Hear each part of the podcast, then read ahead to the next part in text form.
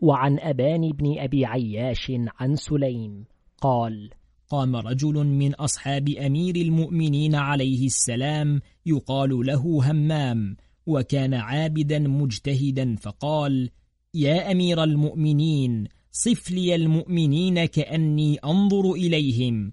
فتثاقل أمير المؤمنين عليه السلام عن جوابه ثم قال يا همام اتق الله وأحسن فإن الله مع الذين اتقوا والذين هم محسنون.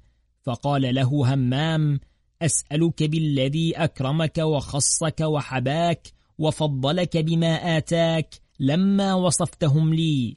فقام أمير المؤمنين عليه السلام على رجليه فحمد الله وأثنى عليه وصلى على النبي وأهل بيته صلوات الله عليهم ثم قال أما بعد.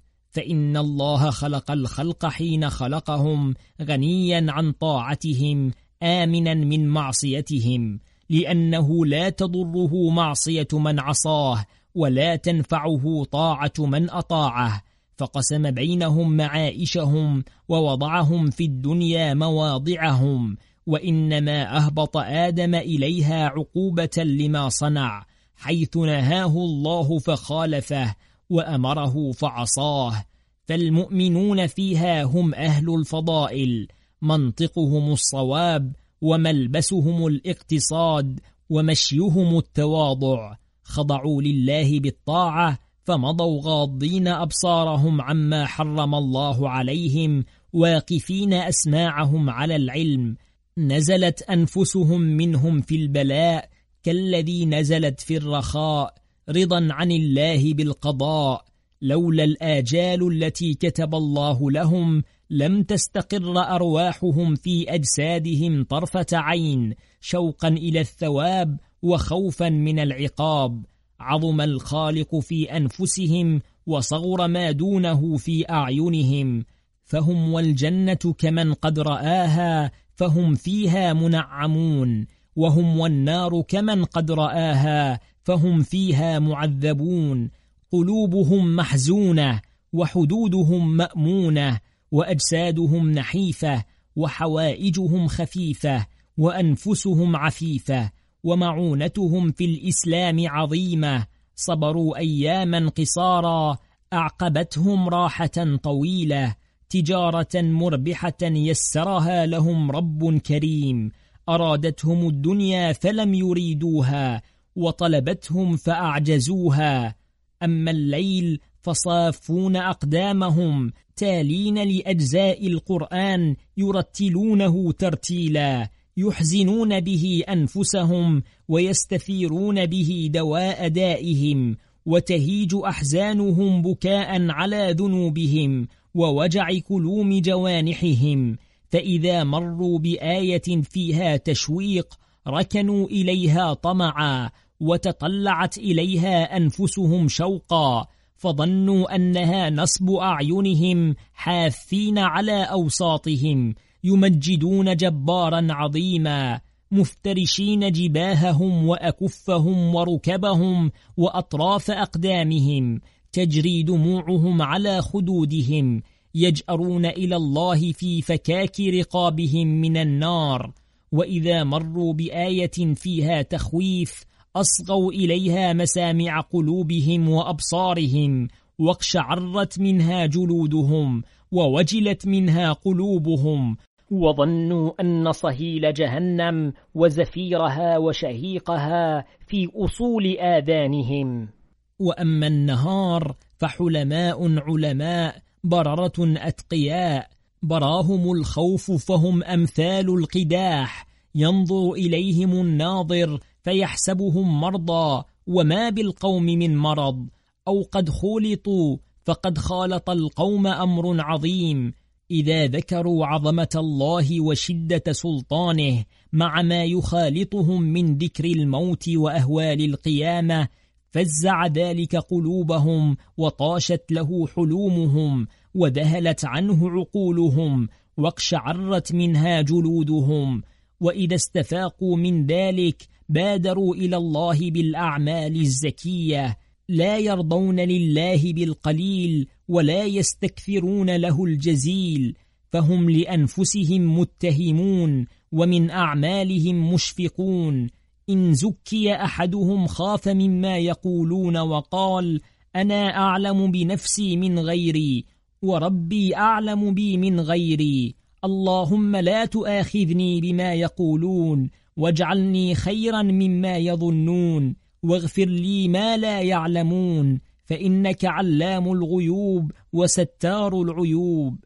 ومن علامة أحدهم أنك ترى له قوة في دين وحزما في لين وإيمانا في يقين وحرصا على علم وفهما في فقه وعلما في حلم وشفقة في نفقة وكيسا في رفق وقصدا في غنى وخشوعا في عبادة وتحملا في فاقة وصبرا في شدة ورحمة للمجهود وإعطاء في حق ورفقا في كسب وطيبا في الحلال ونشاطا في الهدى وتحرجا عن الطمع وبرا في استقامة واعتصاما عند شهوة لا يغره ثناء من جهله ولا يدع إحصاء عمله مستبطئا لنفسه في العمل يعمل الأعمال الصالحة وهو على وجل يمسي وهمه الشكر ويصبح وشغله الذكر يبيت حذرا ويصبح فرحا حذرا لما حذر من الغفلة وفرحا بما أصاب من الفضل والرحمة. إن استصعبت عليه نفسه فيما تكره لم يعطها سؤلها فيما تحب ففرحه فيما يخلد ويطول وقرة عينه فيما لا يزول ورغبته فيما يبقى وزهادته فيما يفنى يمزج الحلم بالعلم والعلم بالعقل تراه بعيدا كسله دائما نشاطه قريبا أمله قليلا زلله متوقعا أجله خاشعا قلبه قانعة نفسه متغيبا جهله سهلا أمره حريزا لدينه ميتة شهوته مكظوما غيظه صافيا خلقه آمنا منه جاره ضعيفا كبره قانعا بالذي قدر له متينا صبره محكما أمره كثيرا ذكره لا يحدث بما اؤتمن عليه الأصدقاء ولا يكتم شهادة الأعداء ولا يعمل شيئا من الحق رياء ولا يتركه حياء. الخير منه مأمول والشر منه مأمون. يعفو عمن ظلمه ويعطي من حرمه ويصل من قطعه. ولا يعزب حلمه ولا يعجل فيما يريبه ويصفح عما تبين له. بعيد جهله لين قوله غائب منكره قريب معروفه صادق قوله حسن فعله مقبل خيره مدبر شره وهو في الزلازل وقور وفي المكاره صبور وفي الرخاء شكور لا يحيف على من يبغض ولا يأثم في من يحب ولا يدعي ما ليس له ولا يجحد حقا هو عليه يعترف بالحق قبل أن يشهد به عليه لا يضيع ما استحفظ عليه ولا ينابز بالألقاب ولا يبغي على أحد ولا يهم بالحسد ولا يضار بالجار ولا يشمت بالمصائب. مؤد للأمانات سريع إلى الصلوات بطيء عن المنكرات يأمر بالمعروف وينهى عن المنكر لا يدخل في الأمور بجهل ولا يخرج من الحق بعجز. إن صمت لم يغمه الصمت وإن نطق لم يقل خطأ وإن ضحك لم يعل صوته. قانع بالذي قدر له لا يجمح به الغيظ ولا يغلبه الهوى ولا يقهره الشح ولا يطمع فيما ليس له.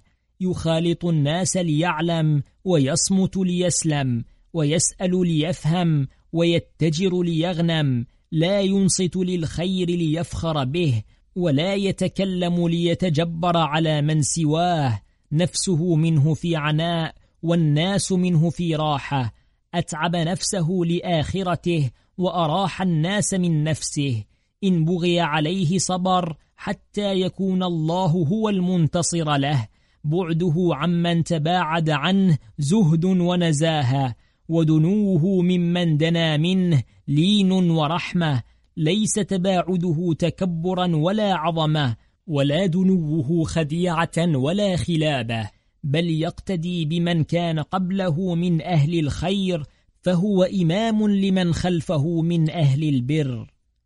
قال فصاح همام صيحة ثم وقع مغشيا عليه فقال أمير المؤمنين عليه السلام أما والله لقد كنت أخافها عليه. وقال هكذا تصنع المواعظ البالغة بأهلها. فقال له قائل فما بالك أنت يا أمير المؤمنين؟ قال لكل أجل لن يعدوه وسبب لا يجاوزه فمهلا لا تعد فإنما نفث على لسانك الشيطان. ثم رفع همام رأسه فصعق صعقة وفارق الدنيا رحمه الله. أبان بن أبي عياش عن سليم بن قيس عن سلمان وأبي ذر والمقداد أن نفرا من المنافقين اجتمعوا فقالوا إن محمدا ليخبرنا عن الجنة وما أعد الله فيها من النعيم لأوليائه وأهل طاعته وعن النار وما أعد الله فيها من الأنكال والهوان لأعدائه وأهل معصيته فلو أخبرنا عن آبائنا وأمهاتنا ومقعدنا من الجنة والنار فعرفنا الذي يبنى عليه في العاجل والآجل فبلغ ذلك رسول الله صلى الله عليه وآله وسلم فأمر بلالا فنادى بالصلاة جامعة فاجتمع الناس حتى غص المسجد وتضايق بأهله فخرج مغضبا حاسرا عن ذراعيه وركبتيه. حتى صعد المنبر فحمد الله وأثنى عليه ثم قال أيها الناس أنا بشر مثلكم أوحى إلي ربي فاختصني برسالته واصطفاني لنبوته وفضلني على جميع ولد آدم وأطلعني على ما شاء من غيبه فاسألوني عما بدا لكم فوالذي نفسي بيده لا يسألني رجل منكم عن أبيه وأمه وعن مقعده من الجنة والنار إلا أخبرته. هذا جبرائيل عن يميني يخبرني عن ربي فاسألوني. فقام رجل مؤمن يحب الله ورسوله فقال يا نبي الله من أنا؟ قال أنت عبد الله بن جعفر فنسبه إلى أبيه الذي كان يدعى به فجلس قريرة عينه ثم قام منافق مريض القلب مبغض لله ولرسوله فقال يا رسول الله من أنا؟ قال أنت فلان بن فلان راع لبني عصمة وهم شر حي في ثقيف عصوا الله فأخزاهم فجلس وقد أخزاه الله وفضحه على رؤوس الأشهاد. وكان قبل ذلك لا يشك الناس أنه صنديد من صناديد قريش وناب من أنيابهم. ثم قام ثالث منافق مريض القلب فقال يا رسول الله أفي الجنة أنا أم في النار؟ قال في النار ورغما. فجلس وقد أخزاه الله وفضحه على رؤوس الأشهاد. فقام عمر بن الخطاب فقال رضينا بالله ربا وبالإسلام دينا وبك يا رسول الله نبيا ونعوذ بالله من غضب الله وغضب رسوله. اعف عنا يا رسول الله عفى الله عنك واستر سترك الله. فقال صلى الله عليه وآله وسلم عن غير هذا أو تطلب سواه يا عمر. فقال يا رسول الله العفو عن أمتك. فقام علي بن أبي طالب عليه السلام فقال يا رسول الله انسبني من أنا ليعرف الناس قرابتي منك. فقال يا علي خلقت أنا وأنت من عمودين من نور معلقين من تحت العرش يقدسان الملك من قبل أن يخلق الخلق بألفي عام. ثم خلق من ذينك العمودين نطفتين بيضاوين ملتويتين. ثم نقل تلك النطفتين من الأصلاب الكريمة إلى الأرحام الزكية الطاهرة حتى جعل نصفها في صلب عبد الله ونصفها في صلب أبي طالب. فجزء أنا وجزء أنت. وهو قول الله عز وجل وهو الذي خلق من الماء بشرا فجعله نسبا وصهرا وكان ربك قديرا. يا علي أنت مني وأنا منك سيط لحمك بلحمي ودمك بدمي وأنت السبب فيما بين الله وبين خلقه بعدي. فمن جحد ولايتك قطع السبب الذي فيما بينه وبين الله وكان ماضيا في الدركات.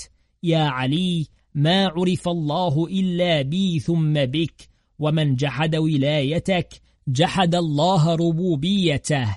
يا علي أنت علم الله بعدي الأكبر في الأرض وأنت الركن الأكبر في القيامة.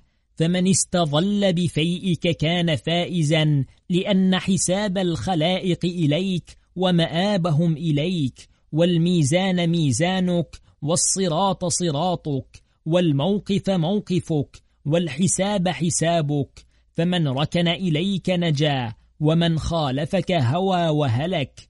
اللهم اشهد اللهم اشهد. ثم نزل صلى الله عليه وآله وسلم. أبان عن سليم قال كانت قريش إذا جلست في مجالسها فرأت رجلا من أهل البيت قطعت حديثها فبينما هي جالسة إذ قال رجل منهم ما مثل محمد في أهل البيت إلا كمثل نخلة نبتت في كناسة فبلغ ذلك رسول الله صلى الله عليه وآله وسلم فغضب ثم خرج فأتى المنبر فجلس عليه حتى اجتمع الناس ثم قام فحمد الله وأثنى عليه ثم قال أيها الناس من أنا؟ قالوا أنت رسول الله قال أنا رسول الله وأنا محمد بن عبد الله ابن عبد المطلب بن هاشم ثم مضى في نسبه حتى انتهى إلى نزار ثم قال ألا وإني وأهل بيتي كنا نورا نسعى بين يدي الله قبل أن يخلق الله آدم بألفي عام وكان ذلك النور إذا سبح سبحت الملائكة لتسبيحه فلما خلق آدم وضع ذلك النور في صلبه ثم أهبط إلى الأرض في صلب آدم ثم حمله في السفينة في صلب نوح ثم قذفه في النار في صلب إبراهيم ثم لم يزل ينقلنا في أكارم الأصلاب حتى أخرجنا من أفضل المعادن محتدا وأكرم المغارس منبتا بين الآباء والأمهات لم يلتق أحد منهم على سفاح قط. ألا ونحن بنو عبد المطلب سادة أهل الجنة أنا وعلي وجعفر وحمزة. والحسن والحسين وفاطمة والمهدي ألا وإن الله نظر إلى أهل الأرض نظرة فاختار منهم رجلين أحدهما أنا فبعثني رسولا ونبيا والآخر علي بن أبي طالب وأوحى إلي أن أتخذه أخا وخليلا ووزيرا ووصيا وخليفة ألا وإنه ولي كل مؤمن بعدي. من والاه والاه الله ومن عاداه عاداه الله. لا يحبه إلا مؤمن ولا يبغضه إلا كافر. هو زر الأرض بعدي وسكنها وهو كلمة الله التقوى وعروته الوثقى. يريدون أن يطفئوا نور الله بأفواههم والله متم نوره ولو كره الكافرون. ألا وإن الله نظر نظرة ثانية فاختار بعدنا اثني عشر وصيا من أهل بيتي فجعلهم خيار أمتي واحدا بعد واحد. مثل النجوم في السماء كلما غاب نجم طلع نجم. هم أئمة هداة مهتدون لا يضرهم كيد من كادهم ولا خذلان من خذلهم. هم حجج الله في أرضه وشهداؤه على خلقه وخزان علمه وتراجمة وحيه ومعادن حكمته. من أطاعهم أطاع الله ومن عصاهم عصى الله. هم مع القرآن والقرآن معهم. لا يفارقونه حتى يردوا علي الحوض. فليبلغ الشاهد الغائب. اللهم اشهد اللهم اشهد ثلاث مرات. أبان بن أبي عياش عن سليم بن قيس قال قلت لأبي ذر حدثني رحمك الله بأعجب ما سمعته من رسول الله صلى الله عليه وآله وسلم يقول في علي بن أبي طالب. قال سمعت رسول الله يقول إن حول العرش لتسعين ملكا ليس لهم تسبيح ولا عبادة إلا الطاعة لعلي بن أبي طالب والبراءة من أعدائه والاستغفار لشيعته. قلت فغير هذا رحمك الله. قال سمعت رسول الله يقول لم يزل الله يحتج بعلي في كل أمة فيها نبي مرسل وأشدهم معرفة لعلي أعظمهم درجة عند الله. قلت فغير هذا رحمك الله. قال نعم سمعت رسول الله صلى الله عليه وآله وسلم يقول لولا أنا وعلي ما عرف الله ولولا أنا وعلي ما عبد الله ولولا أنا وعلي ما كان ثواب ولا عقاب ولا يستر عليا عن الله ستر ولا يحجبه عن الله حجاب. وهو الستر والحجاب فيما بين الله وبين خلقه. قال سليم ثم سألت المقداد فقلت حدثني رحمك الله بأفضل ما سمعت من رسول الله يقول في علي بن أبي طالب. قال سمعت من رسول الله يقول إن الله توحد بملكه فعرف أنواره نفسه ثم فوض إليهم أمره وأباحهم جنته فمن أراد أن يطهر قلبه من الجن والإنس عرفه ولاية علي بن أبي طالب. ومن أراد أن يطمس على قلبه أمسك عنه معرفة علي بن أبي طالب.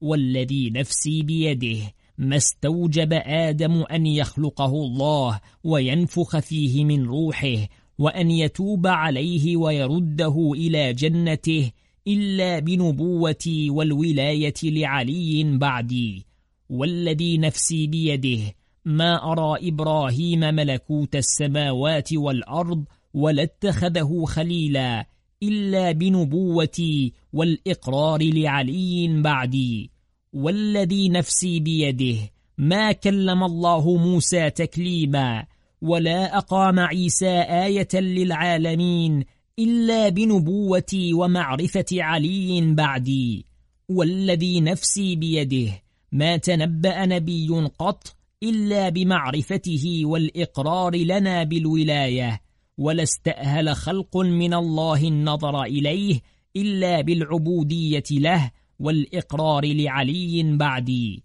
ثم سكت فقلت فغير هذا رحمك الله؟ قال نعم. سمعت رسول الله صلى الله عليه وآله وسلم يقول علي ديان هذه الأمة والشاهد عليها والمتولي لحسابها وهو صاحب السنام الأعظم وطريق الحق الأبهج السبيل وصراط الله المستقيم به يهدى بعدي من الضلالة ويبصر به من العمى به ينجو الناجون ويجار من الموت ويؤمن من الخوف وتمحى به السيئات ويدفع الضيم وتنزل الرحمة وهو عين الله الناظرة وأذنه السامعة ولسانه الناطق في خلقه ويده المبسوطة على عباده بالرحمة ووجهه في السماوات والأرض وجنبه الظاهر البين وحبله القوي المتين وعروته الوثقى التي لا انفصام لها وبابه الذي يؤتى منه وبيته الذي من دخله كان آمنا وعلمه على الصراط في بعثه من عرفه نجا إلى الجنة ومن أنكره هوى إلى النار.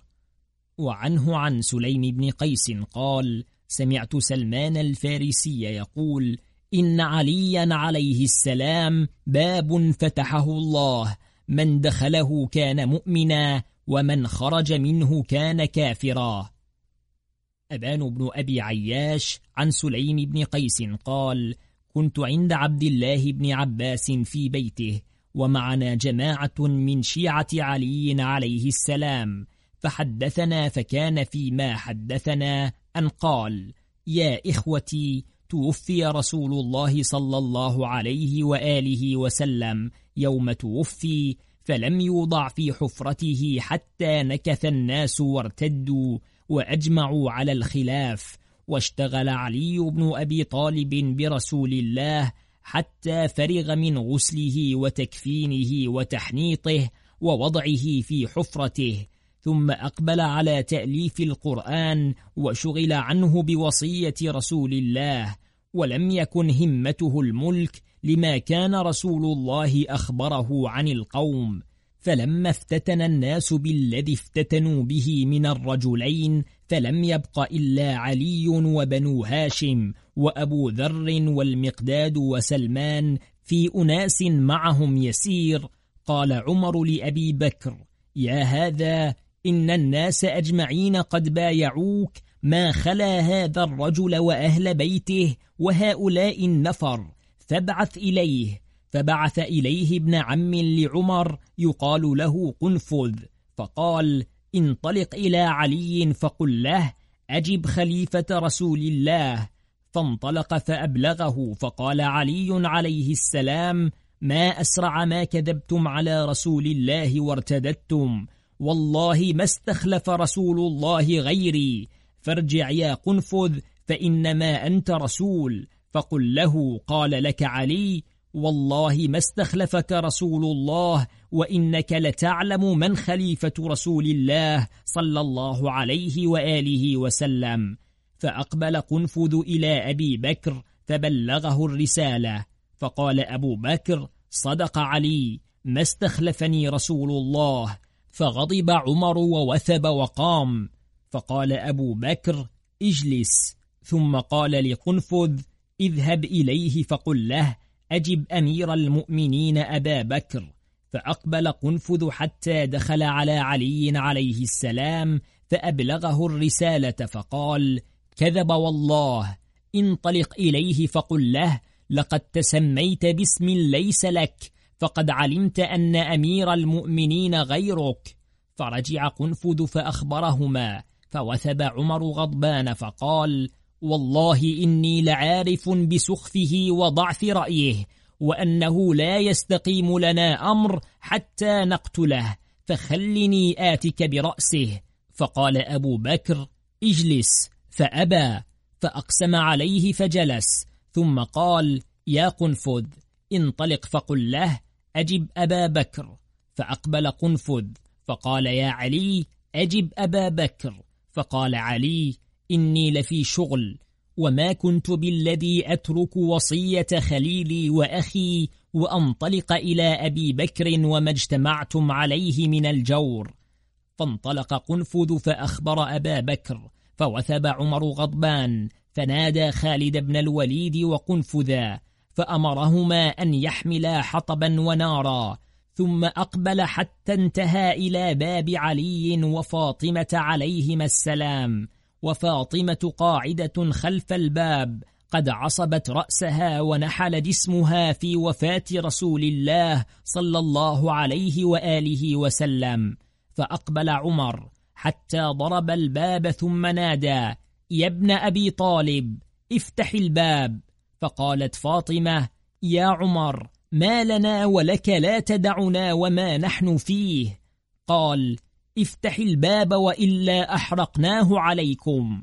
فقالت يا عمر أما تتق الله عز وجل؟ تدخل على بيتي وتهجم على داري.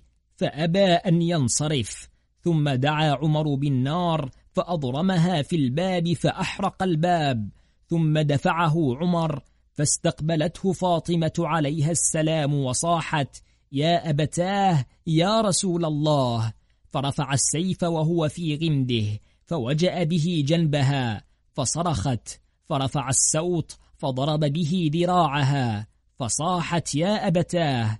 فوثب علي بن أبي طالب عليه السلام فأخذ بتلابيب عمر ثم هزه فصرعه ووجأ أنفه ورقبته وهم بقتله فذكر قول رسول الله وما أوصى به من الصبر والطاعة فقال والذي أكرم محمدا بالنبوة يا ابن صهاك لولا كتاب من الله سبق لعلمت أنك لا تدخل بيتي.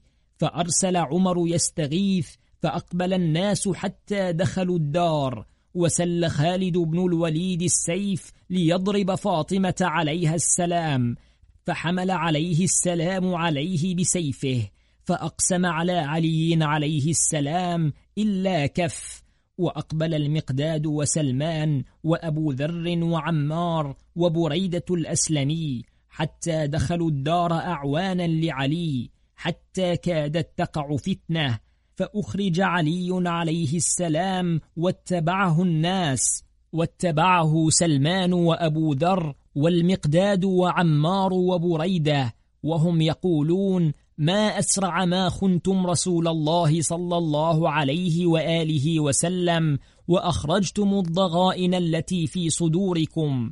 وقال بريدة بن الخصيب الأسلمي يا عمر أتيت على أخي رسول الله ووصيه وعلى ابنته فتضربها وأنت الذي تعرفك قريش بما تعرفك به فرفع خالد بن الوليد السيف ليضرب به بريدة وهو في غمده فتعلق به عمر ومنعه من ذلك. فانتهوا بعلي إلى أبي بكر ملببا فلما نظر به أبو بكر صاح خلوا سبيله.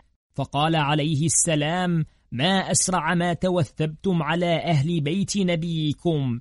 يا أبا بكر بأي حق وبأي ميراث وبأي سابقة تحث الناس إلى بيعتك؟ ألم تبايعني بالأمس بأمر رسول الله؟ فقال عمر دع عنك هذا يا علي فوالله إن لم تبايع لنقتلنك.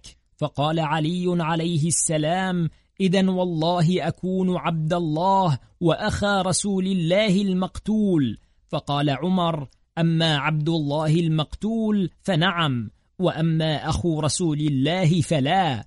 فقال علي عليه السلام أما والله لولا قضاء من الله سبق وعهد عهده إلي خليلي لست أجوزه.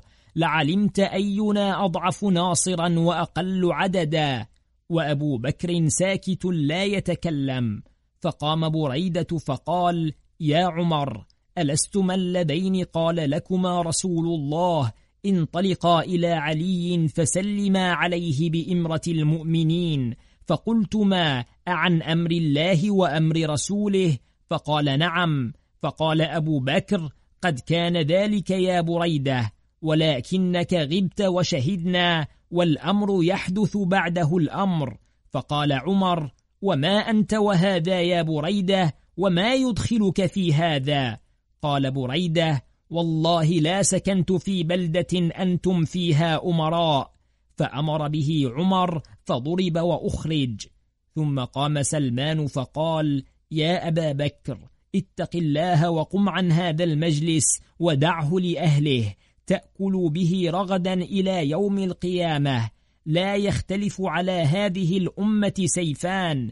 فلم يجبه أبو بكر فأعاد سلمان فقال مثلها فانتهره عمر وقال ما لك ولهذا الأمر وما يدخلك فيما ها هنا؟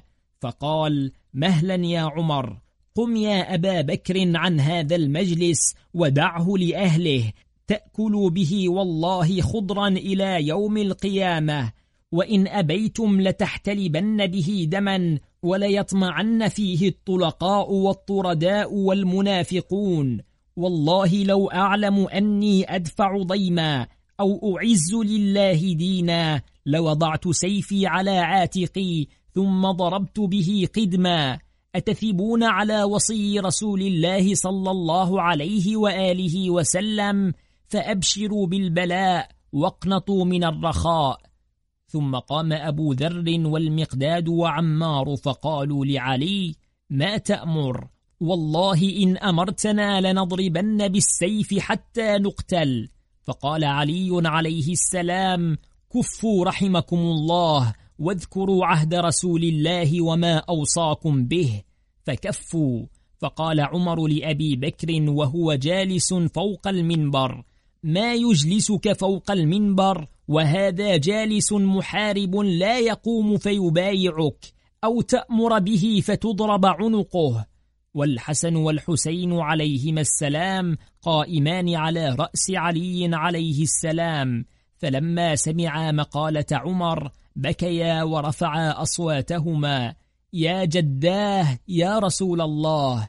فضمهما علي إلى صدره وقال لا تبكيا فوالله لا يقدران على قتل أبيكما.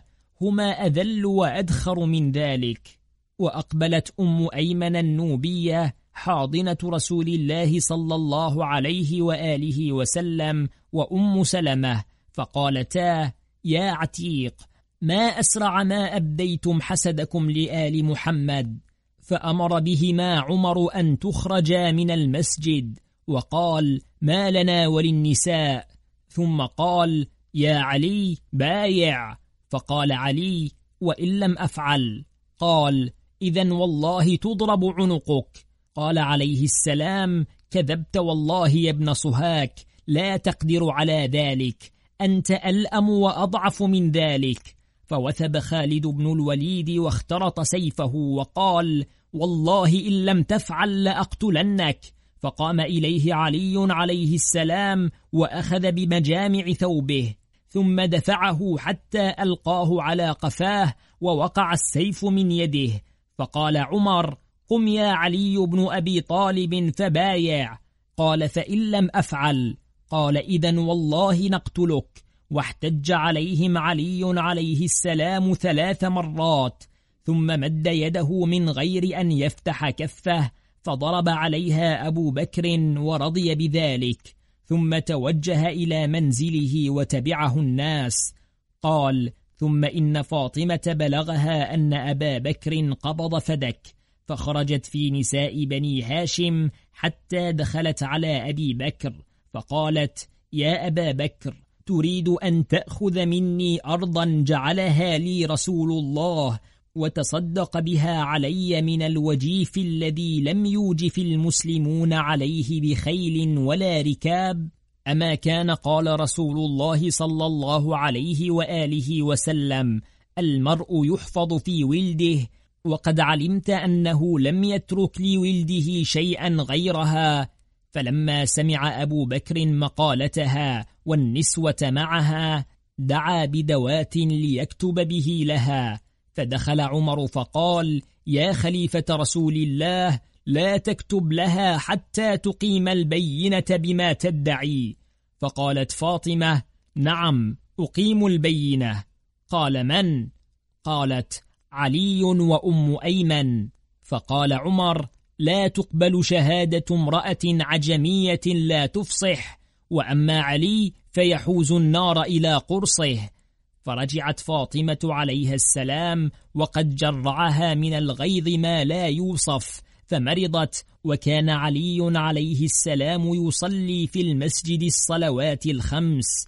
فلما صلى قال له أبو بكر وعمر كيف بنت رسول الله إلى أن ثقلت فسألا عنها وقالا قد كان بيننا وبينها ما قد علمت فإن رأيت أن تأذن لنا فنعتذر إليها من ذنبنا. قال ذاك إليكما. فقاما فجلسا بالباب ودخل علي على فاطمة. فقال لها أيتها الحرة فلان وفلان بالباب. يريدان أن يسلما عليك فما ترين؟ قالت عليها السلام البيت بيتك والحرة زوجتك وافعل ما تشاء. فقال شدي قناعك. فشدت قناعها وحولت وجهها إلى الحائط. فدخلا وسلما وقالا ارضي عنا رضي الله عنك. فقالت ما دعاكما إلى هذا؟ فقال اعترفنا بالإساءة ورجونا أن تعفي عنا وتخرجي سخيمتك. فقالت إن كنتما صادقين فأخبراني عما أسألكما عنه فإني لا أسألكما عن أمر إلا وأنا عارفة بأنكما تعلمانه. فإن صدقتما علمت أنكما صادقان في مجيئكما. قال سلي عما بدا لك. قالت نشدتكما بالله. هل سمعتما رسول الله يقول فاطمة بضعة مني فمن آذاها فقد آذاني؟ قالا نعم. فرفعت يدها إلى السماء فقالت اللهم إنهما قد آذياني فأنا أشكوهما إليك وإلى رسولك. لا والله لا أرضى عنكما أبدا حتى ألقى أبي رسول الله وأخبره بما صنعتما فيكون هو الحاكم. قال عند ذلك دعا أبو بكر بالويل والثبور وجزع جزعا شديدا. فقال عمر تجزع يا خليفة رسول الله من قول امرأة؟ قال فبقيت فاطمة بعد وفاة أبيها أربعين ليلة. فلما اشتد بها الأمر دعت عليا وقالت يا ابن عم ما أراني إلا لما بي وأنا أوصيك أن تتزوج بنت أختي زينب تكون لولدي مثلي واتخذ لي نعشا فإني رأيت الملائكة يصفونه لي وأن لا يشهد أحد من أعداء الله جنازتي ولا دفني ولا الصلاة علي. قال ابن عباس وهو قول أمير المؤمنين أشياء لم أجد إلى تركهن سبيلا لأن القرآن بها أنزل على قلب محمد صلى الله عليه وآله وسلم. قتال الناكثين والقاسطين والمارقين الذي أوصاني وعهد إلي خليلي رسول الله بقتالهم وتزويج أمامة بنت زينب أوصتني بها فاطمة. قال ابن عباس فقبضت فاطمة من يومها فارتجت المدينة بالبكاء من الرجال والنساء ودهش الناس كيوم قبض فيه رسول الله فأقبل أبو بكر وعمر يعزيان عليا ويقولان له يا أبا الحسن لا تسبقنا بالصلاة على ابنة رسول الله. فلما كان في الليل دعا علي عليه السلام العباس والفضل والمقداد وسلمان وأبا ذر وعمارا. فقدم العباس فصلى عليها ودفنوها. فلما أصبح الناس أقبل أبو بكر وعمر والناس يريدون الصلاة على فاطمة عليها السلام. فقال المقداد قد دفنا فاطمة البارحة فالتفت عمر إلى أبي بكر فقال ألم أقل لك إنهم سيفعلون؟ قال العباس إنها أوصت ألا تصليا عليها. فقال عمر لا تتركون يا بني هاشم حسدكم القديم لنا أبدا. إن هذه الضغائن التي في صدوركم لن تذهب. والله لقد هممت أن أنبشها فأصلي عليها.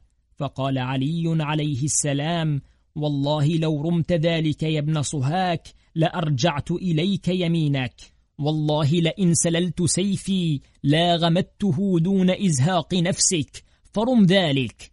فانكسر عمر وسكت وعلم أن عليا إذا حلف صدق. ثم قال علي عليه السلام يا عمر ألست الذي هم بك رسول الله؟ وأرسل إلي فجئت متقلدا بسيفي. ثم أقبلت نحوك لأقتلك فأنزل الله عز وجل فلا تعجل عليهم إنما نعد لهم عدا. قال ابن عباس ثم إنهم تآمروا وتذاكروا فقالوا لا يستقيم لنا أمر ما دام هذا الرجل حيا. فقال أبو بكر من لنا بقتله؟ فقال عمر خالد بن الوليد. فأرسلا إليه فقالا يا خالد ما رأيك في أمر نحملك عليه؟ قال احملاني على ما شئتما فوالله إن حملتماني على قتل ابن أبي طالب لفعلت. فقال والله ما نريد غيره. قال فإني لها. فقال أبو بكر إذا قمنا في الصلاة صلاة الفجر فقم إلى جانبه ومعك السيف فإذا سلمت فاضرب عنقه. قال نعم. فافترقوا على ذلك. ثم إن أبا بكر تفكر فيما أمر به من قتل علي عليه السلام وعرف إن فعل ذلك وقعت حرب شديدة وبلاء طويل فندم على أمره فلم ينم ليلته تلك حتى أتى المسجد وقد أقيمت الصلاة فتقدم فصلى بالناس مفكرا لا يدري ما يقول وأقبل خالد بن الوليد متقلدا بالسيف حتى قام إلى جانب علي وقد فطن علي ببعض ذلك. فلما فرغ أبو بكر من تشهده صاح قبل أن يسلم يا خالد لا تفعل ما أمرتك فإن فعلت قتلتك. ثم سلم عن يمينه وشماله فوثب علي عليه السلام فأخذ بتلابيب خالد وانتزع السيف من يده ثم صرعه وجلس على صدره وأخذ سيفه ليقتله واجتمع عليه أهل المسجد ليخلصوا خالدا فما قدروا عليه. فقال العباس حلفوه بحق القبر لما كففت. فحلفوه بالقبر فتركه وقام فانطلق إلى منزله. وجاء الزبير والعباس وأبو ذر والمقداد وبنو هاشم واخترطوا السيوف وقالوا والله لا تنتهون حتى يتكلم ويفعل. واختلف الناس وماجوا واضطربوا. وخرجت نسوة بني هاشم فصرخن وقلن يا أعداء الله ما أسرع ما أبديتم العداوة لرسول الله وأهل بيته. وطالما أردتم هذا من رسول الله فلم تقدروا عليه. فقتلتم ابنته بالأمس ثم تريدون اليوم أن تقتلوا أخاه وابن عمه ووصيه وأبا ولده. كذبتم ورب الكعبة. ما كنتم تصلون إلى قتله. حتى تخوف الناس أن تقع فتنة عظيمة. نجز كتاب سليم بن قيس الهلالي وقد كتب على نسخة فرغ كاتبها من نسخها يوم الثلاثاء رابع عشر المحرم سبع وثمانين وألف للهجرة. وقد ملك هذه النسخة العلامة الجليل ثقة الإسلام الشيخ محمد بن الحسن الحر العاملي المشغري صاحب كتاب الوسائل المتوفى سنة أربع ومائة وألف للهجرة. وكتب رحمه الله بخطه صورة تملكه للنسخة وتوقيعه على ظهر الكتاب. وأرخها بسنة سبع وثمانين وألف للهجرة وهي الموافقة لسنة الفراغ من نسخ الكتاب. غفر الله له ولوالديه بالنبي وآله الميامين صلوات الله عليهم أجمعين.